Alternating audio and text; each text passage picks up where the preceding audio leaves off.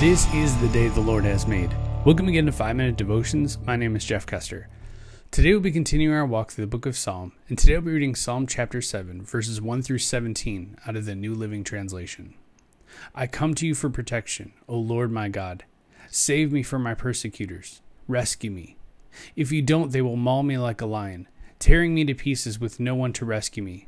O Lord my God, if I have done wrong or am guilty of injustice, if I have betrayed a friend or plundered my enemy without cause, then let my enemies capture me. Let them trample me into the ground and drag my honor in the dust.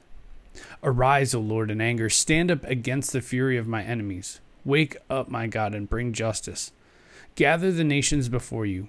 Rule over them from on high.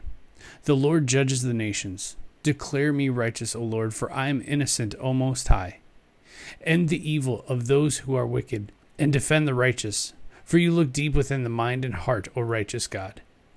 God is my shield, saving those whose hearts are true and right. God is an honest judge. He is angry with the wicked every day. If a person does not repent, God will sharpen his sword. He will bend and string his bow. He will prepare his deadly weapons and shoot his flaming arrows. The wicked conceive evil. They are pregnant with trouble and give birth to lies. They dig a deep pit to trap others, then fall into it themselves.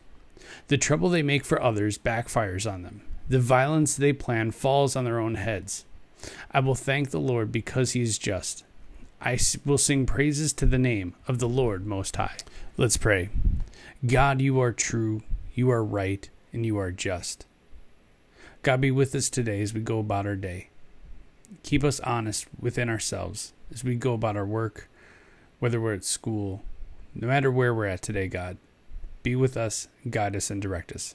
It's in your name we pray. Amen. Remember, you are a loved child of God. And how are you going to echo Christ today? We'll see you tomorrow.